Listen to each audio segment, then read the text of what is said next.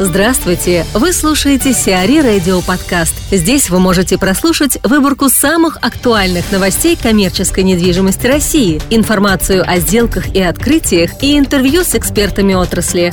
Чтобы прослушать полные выпуски программ, загрузите приложение Сиари Radio в Apple Store или на Google Play. Комбинат стройматериалов превратят в отель Radisson Blue. На месте московского комбината строительных материалов будет построена гостиница под брендом Radisson Blue Riverside Hotel and Spa. Производство МКСМ, находящееся в данный момент на территории 2,5 гектара на пересечении рек Москвы и Сходни, в 2017 году планируется перенести в Московскую область. Проект нового гостиничного комплекса общей площадью 60 тысяч квадратных метров предполагает размещение отеля Radisson Blue, состоящего из 220 номеров и апартаментов. Кроме того, комплекс будет включать спа-зону, бизнес-центр, ресторан, подземную автостоянку и прочее. Начало реализации проекта запланировано на 2017 год, а в 2019 году строительство должно быть завершено. По разным оценкам, учитывая сложную для девелопмента локацию объекта, инвестиции в строительство могут составить от 4 до 6 миллиардов рублей. Марина Смирнова, партнер и руководитель отдела гостиничного бизнеса и туризма Кушман энд Вейкфилд о возведении отеля Редисон Блю на месте комбината стройматериалов. Проект здесь на рынке достаточно давно, просто какое-то время никакой динамики по этой площадке не, не наблюдалось. А, с точки зрения локации, а, локация достаточно спорная. А, с одной стороны, а, это акватория Москвы-реки, а, соответственно, с а, какими-то рекреационными характеристиками и возможностями. С другой стороны, достаточно удалено от основных транспортных артерий станции метро.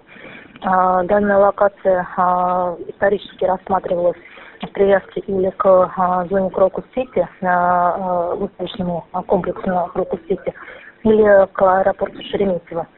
А, если Крокус-Сити до сих пор представляется одним из аттрактивных элементов для данной, для, для данной площадки, то зона Шереметьево достаточно насыщенная и вряд ли будет генерировать спрос на размещение в этой гостинице. А, гостиницам с такой а, локацией достаточно сложно определяться на рынке а, гостиничных услуг Москвы, поскольку они в основном будут таргетировать событийный спрос, который имеет определенные ограничения и по времени пребывания в гостинице, и по сезону. Соответственно, гостиница будет позиционироваться и конкурировать а, с DoubleTree by Hilton Марина.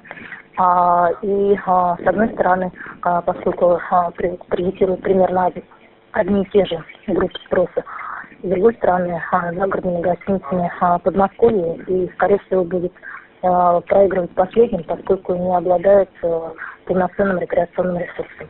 Петербург облегчил гостиницам получение стратегического статуса. В третьем чтении законодательным собранием Санкт-Петербурга был принят законопроект, которым предусматривается снижение порога инвестиций в гостиничные проекты для получения ими статуса стратегических. Теперь порог совокупного объема вложений в развитие гостиничной инфраструктуры для получения гостиницы статуса составляет полтора миллиарда рублей против порога в 15 миллиардов, действовавшего ранее. Инициатива направлена на поддержку создания трехзвездочных отелей номерным фондом от 100 комнат и выше. Сумма инвестиций в строительство такой гостиницы под ключ, по оценкам экспертов, составляет до полутора миллиардов рублей. Напомним, из введенных в эксплуатацию в городе на Неве в 2010-2014 годах 15 гостиниц с номерным фондом от 100 комнат, три звезды получила лишь одна. Башня Федерации готовится к вводу.